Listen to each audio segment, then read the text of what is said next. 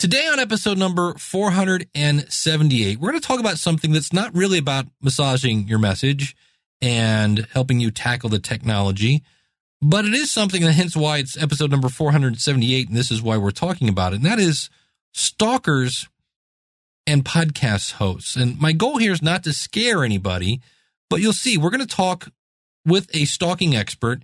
We're also going to talk about what you can learn from Johnny Manziel, who's a football player and the fact that we just need to go in with our eyes open.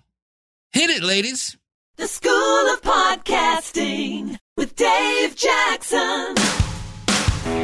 Podcasting since 2005. I'm your very own personal podcast coach, Dave Jackson. Thanking you so much for tuning in. If you're new to the show, look, we talk about all things podcasting. I help you massage your message, I help you tackle the technology, and I help you flatten the learning curve and get you on the road to pain free podcasting. Our website is schoolofpodcasting.com. I'm so happy that you're here. And I got to tell you, uh, next weekend, I'm going to be in New Jersey at Podcast Mid Atlantic. Check it out, podcastmidatlantic.com. This is the first ever podcast conference, and I'm going to be the closing keynote. And can I let you in on a little secret? I know I'm going to be fine. I got my presentation done last night. I'm a little nervous. There's something weird about that word keynote and doing something for the first time. I've never been a keynote speaker. I've been featured, they've called it, but this is one of my, no, he's a closing keynote. And that's going to be cool. I'm really looking forward to it. If you're anywhere in the New Jersey uh, vicinity next weekend, check out podcast midatlantic.com. A lot of things going on in September. There's uh, the New Media Europe is going on.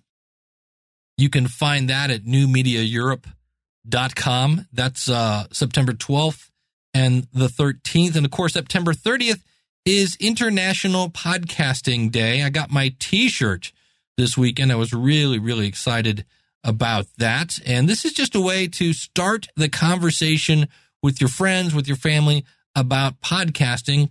And I know some people are coming up with different things to do with podcasting and on their podcast, just a way to kind of celebrate our birthday in terms of podcasting. So check that out, internationalpodcastingday.com. Yeah, yeah, yeah.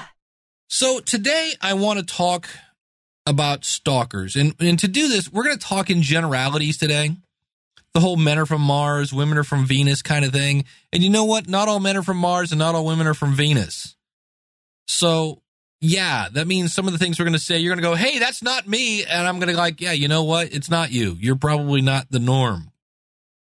But it's something I want to talk about. Why? Because there are these things that keep floating into podcasting that weren't there in 2005, and they're called women. Hallelujah. Yes, yay, women. And when I was growing up, my sister is one of the most trusting people on the planet. And she has, oh, here's the fun thing. We don't know what the deal is with my sister. Uh, I'm starting to think she has Asperger's, but there's there's something there that's not 100% the way it should be. And she is a trusting soul. I give an example, my sister, and I think this is adorable. My sister will not eat devil's food cake because it has the word devil in it. Yeah, I, who knows? It's my sister. I love my sister, but so she's a very trusting person, and she was uh, she takes the bus everywhere, and she unfortunately gave too much information to a guy on the bus who then started calling her all the time uh, John Wesley, and uh, not that John Wesley, the the creepy guy. Yeah, and um, I remember that guy because he was creepy, and we did all sorts of stuff. We would um, he would call up, and she had a whistle, and would just blow into the phone to blow out his ear, and we could not deter this guy, so we actually had to go through and document when he called and get the phone company involved, and eventually we got him to to back off, but he was a little creepy. And so there are people like that that, you know, just need a little bit of information. And that was before the internet. So eh, again, creepy.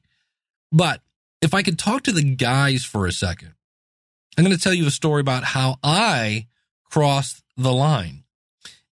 And that's the point. There is no one size fits all for the line that you cross. I've worked with some women that will say things that'll make the most um, rude and like double entendre stuff that I'm like, holy, like, wow, that's somebody didn't go to the sexual harassment class and they're just spewing this stuff. And I'm like, woofa. And then there are other women that can be uh, very, uh, they, they can be offended very easily. And let me give an example of that. I was working for a company, first day of work. Dave's kind of nervous, meeting all these new people, fear of the unknown. And um, my boss walks me over and says, um, Hey, Dave, I'd like you to meet Angie Salisbury.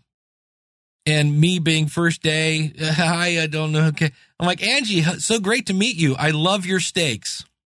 Get it? Because her last name was Salisbury. That means Salisbury steaks. See, get it? And my boss giggled. He thought it was kind of funny.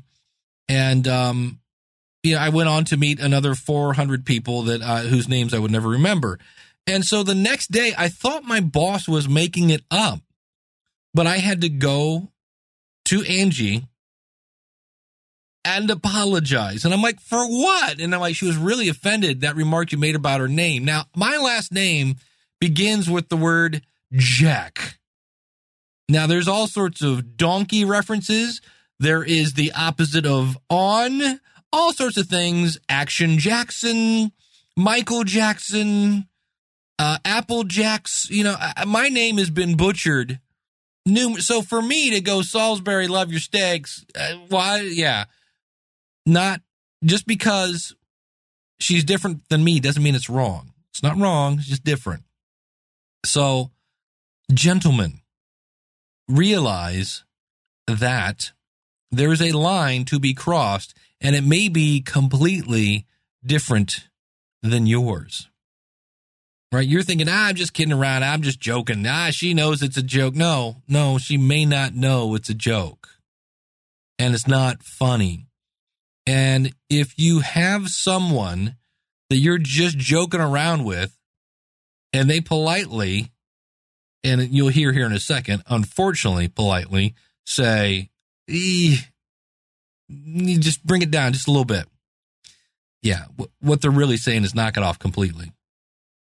And so, with this in mind, I think it is something we need to think about. And my goal here is not to make you afraid to start a podcast. But I think in general, we share so much on social media now that maybe we ought to think just a little harder on what we do and do not share, especially for females getting into podcasting. I think it's fine. There have been people that have been podcasting a long time. When I was at the New Media Expo, uh, myself and Erik K. Johnson, the podcast talent coach, uh, we were talking to two ladies who it just so happened were young and attractive. I don't forget their names, but they were saying, should they use their real names? And they were doing a show about relationships and the old in out in out. And um, we said, yeah, uh, because guys are creepy. They're going to see your picture. You're talking about the old in out in out, and I would definitely get, you know, it's it. You have tremendous potential there to have uh, just a creepathon, and so hopefully they took our advice. But it's not a one size fits all, but there are some things you could think about. And that's why I brought in Dr. Steve Albrecht here to talk about stalkers. Well, joining me via Skype is Dr. Steve Albrecht. He is the, first of all, he's a podcaster. How cool is that? He's the host of the Crime Time podcast. You can find him uh, it's Dr. Steve Albrecht and doctor is just DR. So drstevealbrecht.com. He's been a trainer for over 26 years, so kudos for being a trainer. And in uh, 1994, he co-wrote Ticking Bombs, which is uh, about diffusing violence in the workplace, and one of the first business books on workplace violence. Now, besides his work as a conference presenter and a keynote speaker, He appears frequently in the media and on the internet as a source on workplace violence, security, crime, and terrorism. He has 15 books, including Tough Training Topics, which is a presenter's survival guide, Adding Value Negotiating, Service, Service, Service, love the name of that one, and uh, Fear and Violence on the Job. Now, in uh, 1999, you retired from the San Diego Police Department, where you'd worked there since 1984, both as a full-time officer and later as a reserve sergeant. Uh, you spent six years in the domestic violence unit. That's kind of one of the, the things when I talked about, uh, when I kind of sent out the word, I'm like, hey, I need a, a stalking expert. And I saw that, and the fact that you'd handled over 1,500 cases, I was like, all right, this is the guy we got to talk to. So, uh, welcome, Dr. Steve Albrecht. Thanks for coming on the show, buddy. Dave, good to be with you. Thanks. I'm happy to talk about this topic. Yeah, because the, the fun part is one of the goals of a podcast, whether it's a business or a hobby or whatever it is, people always say, well, tell stories about yourself and, and share a little bit about yourself. So I thought, you know what? There might be some things that we need somebody with your expertise that has seen things that probably make you scratch your head. And, and uh, I, I know one of your books is about library security and, and all the interesting people that hang out in libraries, and I just thought uh, maybe we should talk about what is the balance. Is, how do you find that balance between sharing yourself and and what things should we really think about when it comes to to sharing personal information? You know, Dave, one of the things that's really changed from my time in the police department till now is, is social media and the and the movement of the internet towards just the technology at the speed of sound. So, I mean, cell phones existed back in the old days. I had a flip phone, probably so did you. But now you have so much control, so much power in your phone that you're on Skype and you're on Twitter and you're on Facebook and you're on Tinder and you're on every other thing in the galaxy that people like to go to, especially people under under 30, under 25 are really connected that didn't exist so much in the old days. Well, the pro and the con of that is just as much technology that is supportive of us can also lead to people getting after you or, or coming after you uh, that didn't have that knowledge before, and now they do. If I put your name into a search engine, certain types, in about 15 minutes, I can have a lot of information. Even if you want to be a very private person, it's difficult. Yeah, and that's where, like on your show, you use your real name because well it's it's you and you are the brand is that something that we should be thinking about? Maybe not using our last name or should we use a fake name or where do you draw the line I think using your name is okay. I think having an identity that's built around the brand that you're trying to do, especially for podcasting, it's all about the brand. But the other part is how do you compartmentalize the other parts of your life? Do you have a PO box? Do you have a, a UPS type of a mailbox where you don't mail doesn't come to your house? Do you do you compartmentalize your life so that you're not constantly telling everybody on social media where you're eating, where you're going to the movies, where you're going here, when you're going on vacation? I, I find those people kind of puzzling because they at one point talk about how they feel invaded if people come after them, but yet again they spend so much time giving out information. So what's the balance between enough to build your brand, but but also enough to have a personal life behind the scenes as well? Well, when you have somebody that that has somebody that's kind of crossed the line, what are some of the things that we should be thinking about? You kind of mentioned some already. Is there like a, something you go, oh man, it just the the common things that people do that they just don't think about? The, the biggest issue for women is that they're usually too polite. And so for guys, it, it's not really the same. When a, a guy's messaging me, they say, leave me alone, and that, that's sometimes enough. But sometimes women give mixed messages to these guys, especially who um, guys have kind of an obsessional personality. They, they feel like, oh, this person's the girl for me, and she just doesn't know it yet. I need to double down on number of texts and phone calls and voicemails and letters and all that type of stuff, um, emails.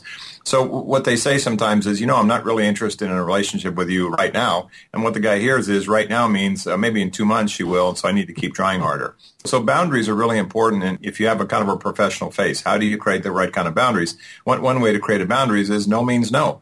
And so if I have, you know, if you if you're an attractive woman and I'm interested and I have to call you 25 times to get you to go to coffee with me because you go to coffee just to get me to stop calling, then the magic number is 25 if I want to get you to go out on a date with me, maybe I need to call you a hundred times. So the idea that these guys don't really see that number as being anything that's finite, they just say, I'll keep calling till you give in and finally go out with me. That's a problem. So you have to say, no thank you, don't call me again, no contact with me whatsoever, and, and stop sort of sending mixed messages to these people that sometimes they think, well, I just need to try harder. Yeah, and I guess the, the problem is we're worried about hurting their feelings.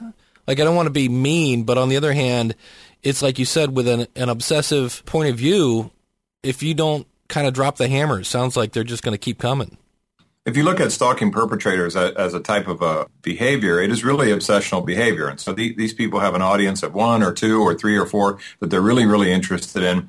You know, we, we used to laugh in the old days. These were the same people that send wedding gifts to soap opera stars on TV because they think they got married. So, so the idea that they have really poor boundaries and they've had poor boundaries a lot in their life, and so they just see you as sort of an obstacle to overcome. And and you know, mom and dad told you, keep trying, son. Don't don't give up. You know, have some perseverance. And they just switch that over, not from getting a good job or having a nice career, but to, to getting into somebody's life. So it's difficult to say. How do I have a public face?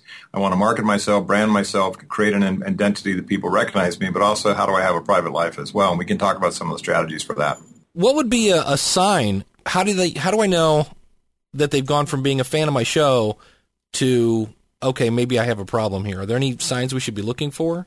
Yeah, intuition's a big driver for this. One of the, my favorite movies of all time is the movie Swingers, and in that movie, Jon Favreau he meets a girl at a bar and he calls her at at 2.03 in the morning and then at 2.07 in the morning and then 2.12 in the morning and he keeps calling her back and running out of the voice answering machine because he keeps wanting to say what he wants to say. So if you think intuitively, wow, this person just met me and now they're sending me 25 emails, now they're sending me a couple of texts, they figured out how to get my personal telephone number, they've used some good social engineering to figure out ways to contact me, and they just start this obsessive pattern of contacting, that's a huge warning sign.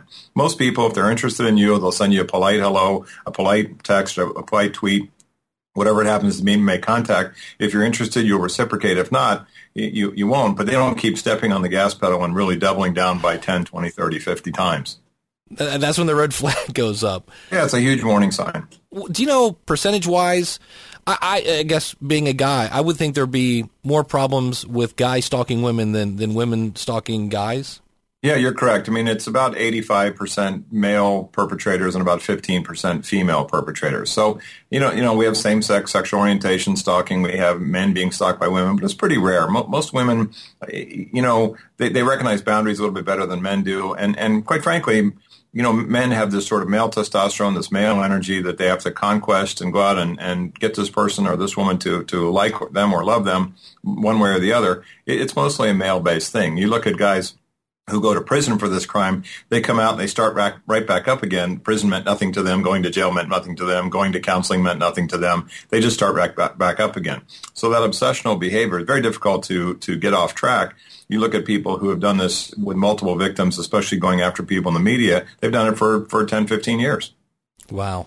Well, you'd mentioned things like using a PO box if you're going to have anything if you number one I guess you should ask yourself do I need to have a physical location? I know for uh, if you're going to have an email list I think by law you have to list some sort of address. So that's where you might do something like a PO box. What are some other strategies yeah, the you know the mailboxes, et cetera, the U, USP, you know UPS mailboxes type thing, where you have a compartmentalized location where your mail comes in. People want to come and deliver something to you. That that's another big thing with folks that are over the top in terms of their obsession of belief. I'll figure out where you work. I'll figure out where you bank. I'll figure out where you go to the gym, and I'll show up there. I've had lots of cases where you know, the person meets this person one time and then next thing you know, they're showing up at the bar or the gym and you say, well, how do they know about that? Either through social engineering, through social media, or simply following the person. Or sometimes these guys can be quite clever about it. They figure out where you work. They call up. They ask a lot of questions. When are you going on vacation? When are you coming back? That type of stuff.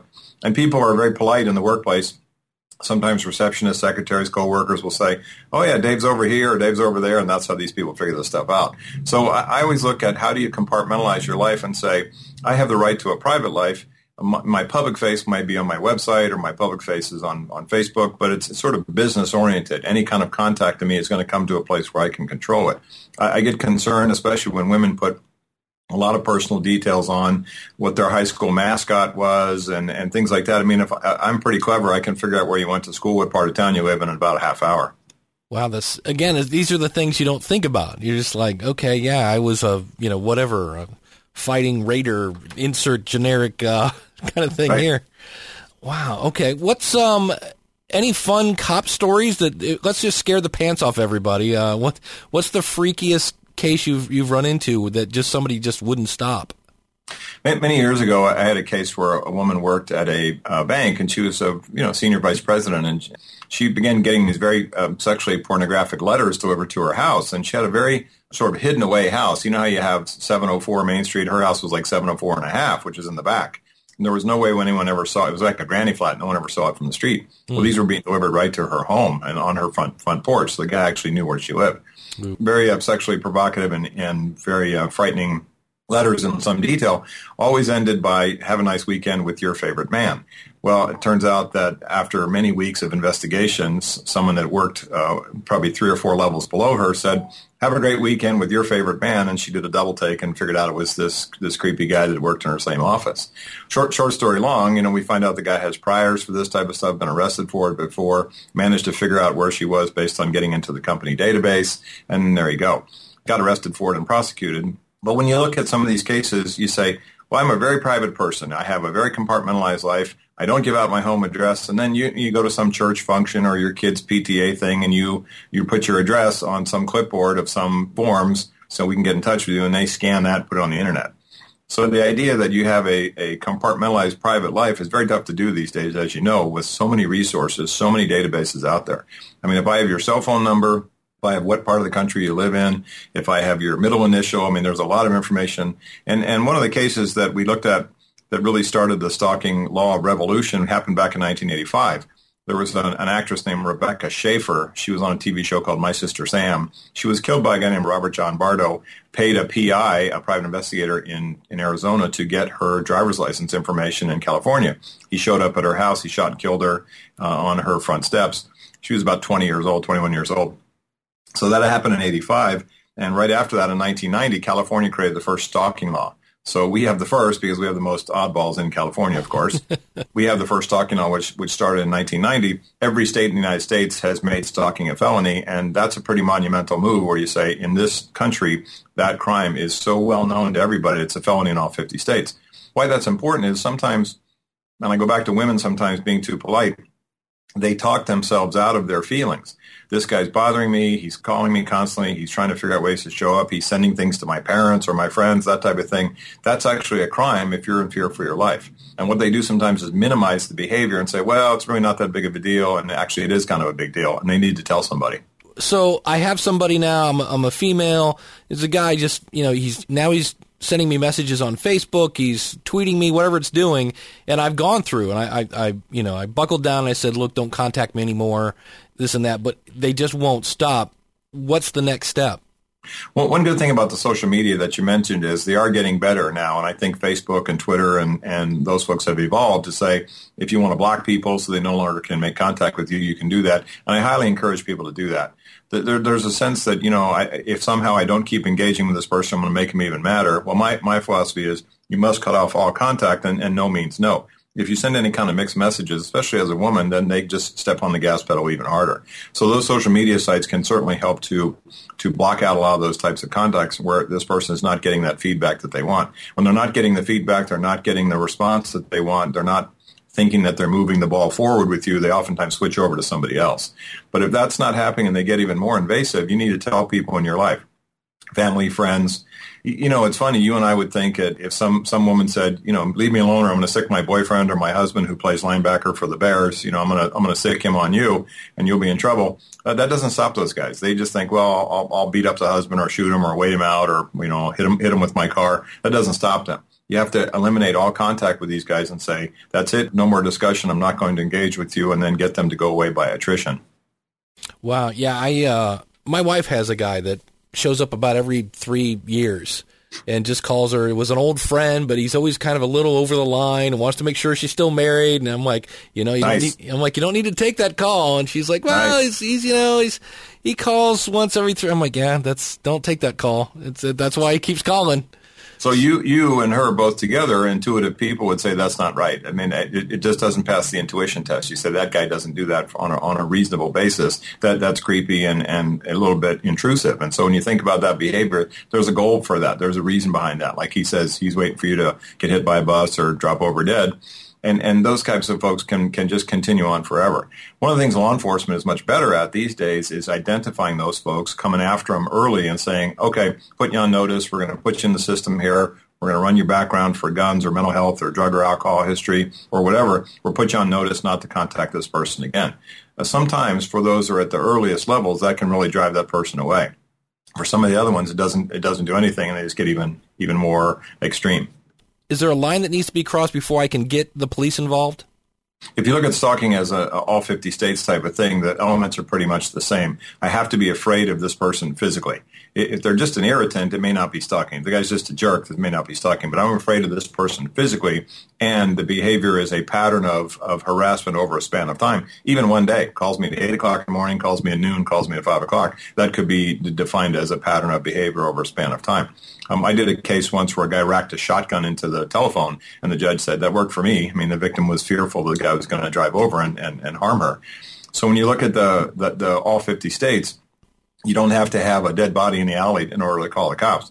The thing the police really look for, especially with prosecutors and trying to prosecute these cases, and you can imagine what the de- defense attorney is saying, "These my, my client's a very uh, nice guy. He's a religious man. He's very interested in this person. He's very harmless, and he could never hurt a fly, et cetera, et cetera." Is sometimes the victim needs to keep a log. So the log will be here's a collection of the texts, the tweets, the emails. Here's a collection of the phone calls at all hours. Here's a, here's the voicemails. I tell people if you're getting odd text, uh, do a screen save of those, cap- capture that that photo, print it out, and add it to your collection. If you can show the police, especially they show the prosecutors, a collection of this behavior, you go, this is not just a one-time thing. This is an all-the-time thing. It really strengthens the case. Yeah, and if you're unaware on an iPhone, if you hold down the home button and press the on off switch, it'll take a screenshot of your iPhone. So that's an easy way. And from there, it puts it in your photos, and you can email it to yourself or you know do whatever you want to uh, keep that. And of course, obviously, on uh, on a normal computer, there's all sorts of ways to take a screenshot and uh, document, document, document. Exactly. And the other reason we're telling your friends and family is just for safety is say, you know, mom, um, this guy keeps calling me and I don't know what's going on here, but I want to have a, a, a note out to you and to some other people in my life to, to pay attention to this type of situation because, you know, sometimes people say, well, you know, it's not that big of a deal until you're, you're, the guy shows up. Well, it can be quite psychologically terrifying, and these cases can happen over over email, over over voicemail, over the technology we have, not necessarily face to face. You can still be quite afraid of being harmed, even if you never see this person. But I find the behavior really interesting because it's happened in our society for thousands of years. This, this, you know, men pursue women, and a lot of the movies that we like are all about this pursuit. You know, guy gets girl, guy loses girl, guy gets girl back again. A lot of the songs in popular culture are really about this this kind of subject, and then we're surprised that it's so common in the culture. It- you know, if you talk to you know, most women, I would say about 50% of them can tell you a story of a creepy guy that just wouldn't let them alone from about age 14 into adulthood. Wow, guys are just creepy, I guess, in general. Sometimes they can be, yes, sir. Well, I definitely think you've given us some some great insights, and I, I think we understand. To me, I think the big thing that uh, I, I think people need to hear, especially females, is now is not the time to be polite. You don't have to be nasty mean, but like you just said, say this is inappropriate. Don't contact me anymore. Just draw the line and, and make it completely, you know, no questions. Not so much no questions, but just uh, don't leave any room for them to go. So I got a shot. There's a great scene in uh, Dumb and and Dumber. I want to ask you a question straight out, flat out. I want you to give me the honest answer. What do you think the chances are of a guy like you and a girl like me ending up together? Well, Lloyd, that's difficult to say, and we really don't. Hit me with it. Just give it to me straight. I came a long way just to see you married. Just least you can do is level with me. What are my chances? Not good.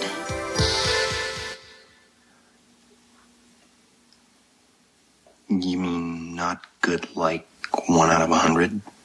I'd say more like one out of a million.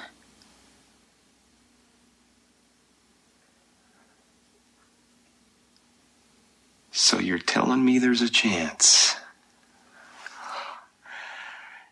Yeah! Exactly. Classic. we use that as a training video, actually. I mean, that, that fence, he has no, you know, there's a couple things he says which are interesting in that scene. He said, I came a long way just to see you, as if that were her fault, as if that were her on her volition, right? The least you can do is level with me, as if she owes him some kind of explanation. That's the way these guys type, t- tend to think. One more thing, Dave, uh, is the idea of the restraining order. And, and we see this a lot get a restraining order, get a civil civil stay away order. Um, in my experience, those things make things instantly worse in some situations and do no value at all in others, and then sometimes can be very useful. The, the, the guiding point for me is if the guy in question or the woman it receives the restraining order is relatively sane and a good rule follower, then they'll typically follow the restraining order. They won't bother the person. If they're not a good rule follower, as a lot of these guys tend not to be, then then they won't follow and it's a waste of time. The other issue is sometimes the victim doesn't call the police enough. You know, the guy called me 10 times, showed up twice, and then finally came into the building. That's when I called the police. Well, you should have called the cops when he called the first time. That's that's a big issue is actually enforcing the restraining order. Yeah, don't uh, don't wait. You know, that's uh, it's like you say, you never know how far they're going to go, and I would think if again it comes back to being polite, and when you've identified somebody that wow, this this is somebody that's crossed the line, and I, I think maybe that's part of it. I think women, different women, draw the line at different places. And so it's like you said, they're kind of like, well, maybe he's not that harmless. We'll wait and see. And it's like, no, if he's if he's made you uncomfortable, if you're starting to worry about it, you know, it's time to to take action and not. Uh, are there any stats on like how many stalkers, like what what kind of size problem is this across the country? Yeah, if you divide it really into three categories, the, the biggest category of stalker tends to be a previous relationship that went south. Hmm. So you know, man and woman are dating or same sex sexual relationship or dating or they're boyfriend, girlfriend, husband, and wife, they break up. Then it's the, the one party, their, their attempt to get back at them, to get them back into the relationship. Those are usually the most violent and the most volatile. The targets tend to be the, their pets. The targets tend to be the house, the car, damage to the person's property. Those, those are the most common and the most volatile. What, what we typically see and what we've been talking about, you and I, is, is those types of you know, didn't we go to different high schools together kind of a guy where there's a no previous relationship and this person wants to create one. That's kind of the dumb and dumber kind of guy. There was no relationship and this person wants to create one. Those guys tend to be less volatile and less violent, but they can also be quite problematic because they don't ever stop. And then the third category is sort of interesting is what the psychologists call erotomaniacs. And erotomaniacs are typically females. They, they fall in love with somebody who is important. It could be a teacher or it could be a podcaster. It could be somebody on TV. It could be somebody on the radio. And they think, I am Mrs. So-and-so. So the woman that thought she was Mrs. David Letterman, the woman that thought she was Mrs. Brad Pitt. A lot of women think that they want to be Mrs. Brad Pitt. But, but, but, those are that kind of obsessional belief. They actually believe uh, that they're connected to this person as, as husband and wife a baseball player had a had a he was a Korean player had a woman show up and and tell the team, hey, I'm Mrs. So and So, and they put her up in a nice hotel while the team was out on the road. She ran up a big room service bill. A player comes back and says, hey, you know, your wife's been here for about ten days, running up a big bill. And he says, I'm not married. This woman came all the way out from Korea to to to say I'm Mrs. So and So, and the team believed her. So that stuff happens, and that that kind of erotomaniac, that same obsessional behavior, is oftentimes with women.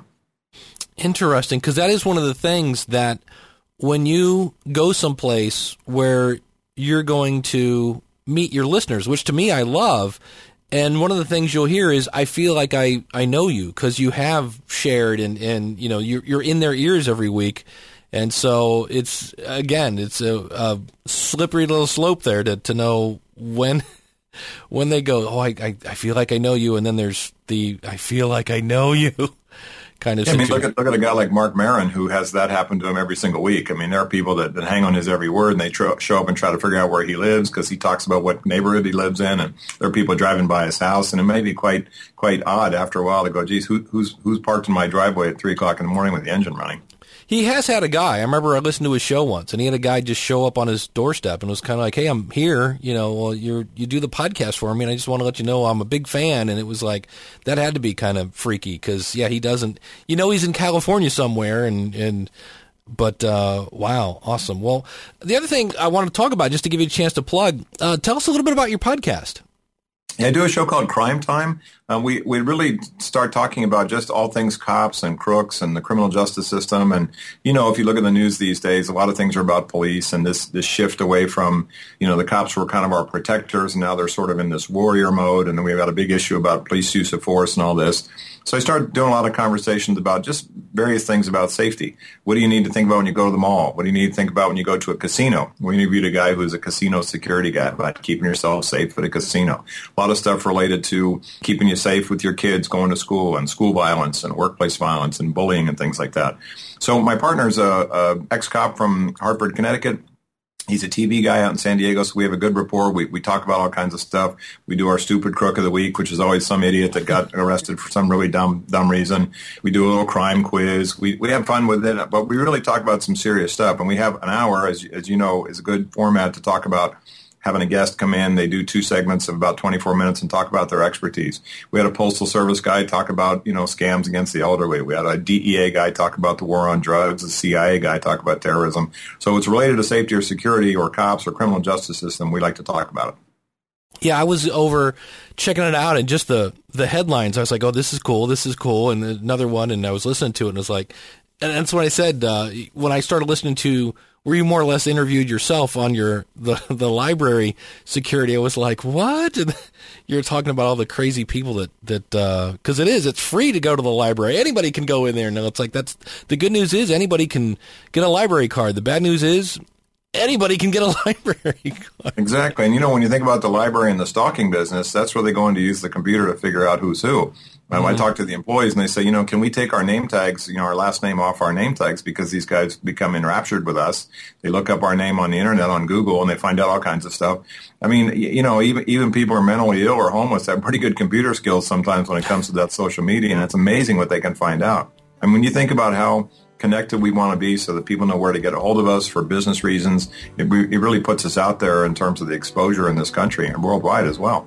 Again, your website is dr.drstevealbrecht.com. Thanks for coming on the show, man. That's uh, I I know I'm definitely nervous now, but that's what we kind of need to do. I think we need to think about this stuff.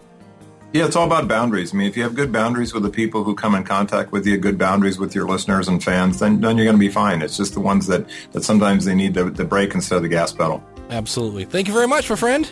Dave, thanks, Odd. Take care and good luck with the show.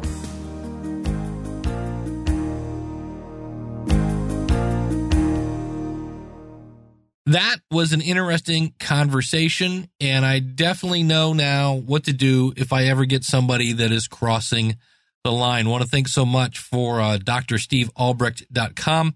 And again, you can find everything we're talking about today if you go out to school of schoolofpodcasting.com and then just throw in a slash 478. That'll take everything there, including a link to Dr. Steve's website, which again is just Dr. Steve Albrecht, and Albrecht is A L B R E C T dot com. And I want to introduce a new segment. It's going to be brief, but I've had people that keep joining the School of Podcasting going, wow, this is cool. I never knew this kind of stuff was here. Dave, you got to start talking about this stuff. So uh, I'll give an example of one. I have a large amount of information on planning your podcast. I always say my goal is to get you on the road to pain free podcasting. And I have a worksheet that you go through that I took the the idea from Ray Edwards. I took a course of his called Rapid Writing Method, and he has a an exercise you go through about how to pick your topic for your book.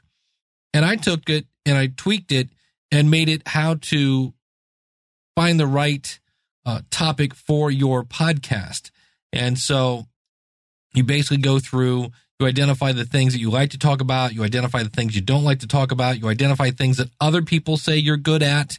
It's a whole worksheet to go through. Not huge, it's not a, a large amount of time to spend on this, but it's a great little tool that's part of the planning your podcast section. So over the next couple weeks, I'll be talking about the different things that you can do because the different sections are things like, you know, planning your podcast, moving forward, things like how to pick your name, examples of really bad names. That's actually a pretty humorous uh, example. Um, getting ready to record, understanding all the different pieces, parts of the uh, the podcasting puzzle. You know, understanding RSS, understanding your website, things like that. So uh, that's just a little insight into one lesson at the School of Podcasting. And if you're ready to start, just go over to theschoolofpodcasting.com. We'll take you right there and use the coupon code listener, L A S T E N E R. September is, of course, International Podcasting Day. How cool would it be if you started right now? You might be able to launch your podcast on September 30th, International Podcast Day. And again, use the coupon code listener, L A S T E N E R, and that'll save you when you sign up at theschoolofpodcasting.com. And I'll be honest with you, I was going to add a little more content here. We're at about 40 minutes, but due to the kind of serious nature of today's show, uh, next week we will talk about some legal royalty free music that you can use in your podcast. I actually reviewed a website and I'll play that in next week's episode just didn't fit in with today's kind of show. So thanks so much for tuning in. Enjoy your holiday here in the U.S. Uh, this Monday. And uh, until next week, thanks very much for tuning in. Class is dismissed. Take care and God bless.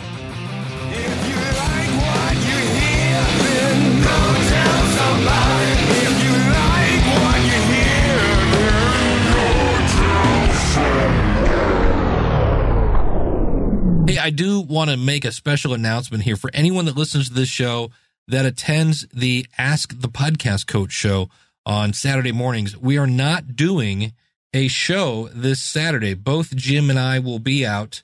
Uh, that is September 12th. I will be, of course, doing the keynote at uh, Podcast Mid Atlantic, and Jim has a um, something that he can't get out of. And uh, rather than try to hand it off to somebody else, we are just not doing a show this Saturday. So we'll see you next Saturday after that. And I'm sure I'll be talking about Podcast Mid Atlantic. So thanks so much to the regular listeners of the Ask the Podcast Coach show.